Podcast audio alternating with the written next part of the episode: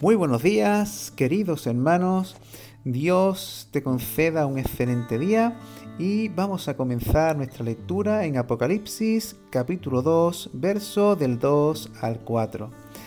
Dice, el, dice Jesús, yo sé tus obras y arduo trabajo y tu perseverancia y que no puedes soportar a los malos y probaste a los que se dicen así mismo apóstoles y no lo son y los hallaste mentirosos y tienes perseverancia y soportaste por causa de mi nombre y no has desmayado. Pero tengo contra ti que has dejado tu primer amor. La semana pasada celebrábamos el paso de un año a otro eh, y con el término de, un año y la entrada del, otro año nuevo, muchos eh, son los que hemos evaluado nuestras vidas para saber el estado en el que nos encontramos.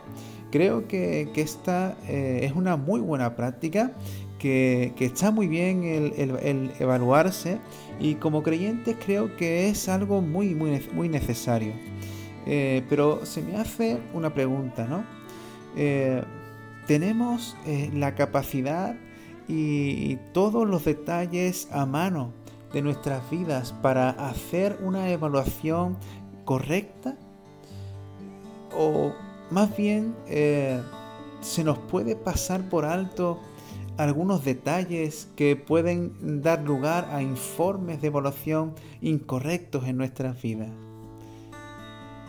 en, los capítulos 2 y 3 del libro de Apocalipsis encontramos ¿no? que como el Señor está evaluando el estado de su iglesia, concretamente a la iglesia en Asia, ¿verdad?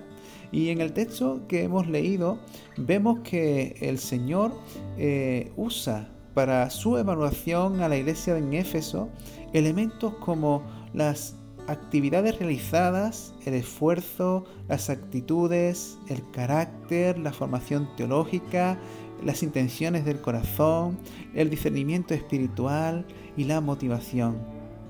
Un listado que en su conjunto puede aglutinar todas y cada una de las áreas de nuestras vidas. Esto eh, nos enseña que el Señor nos observa y está atento a cada área de nuestras vidas y que no, y que no se le escapa ningún detalle. Pues como dice la palabra del Señor, estamos desnudos delante de Él. Es decir, no se le puede ocultar nada al Señor.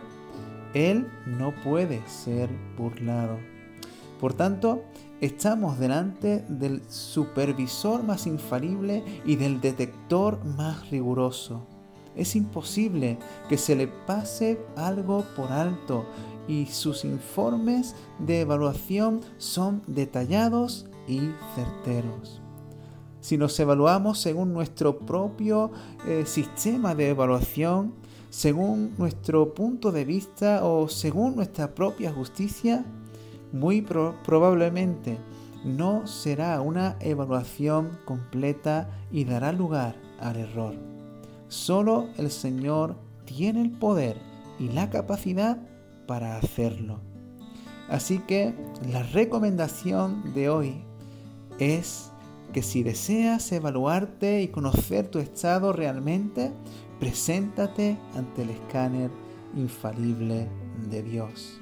Así, de esta manera, conocerás cuál será el real estado en el que te encuentras. Que Dios te bendiga.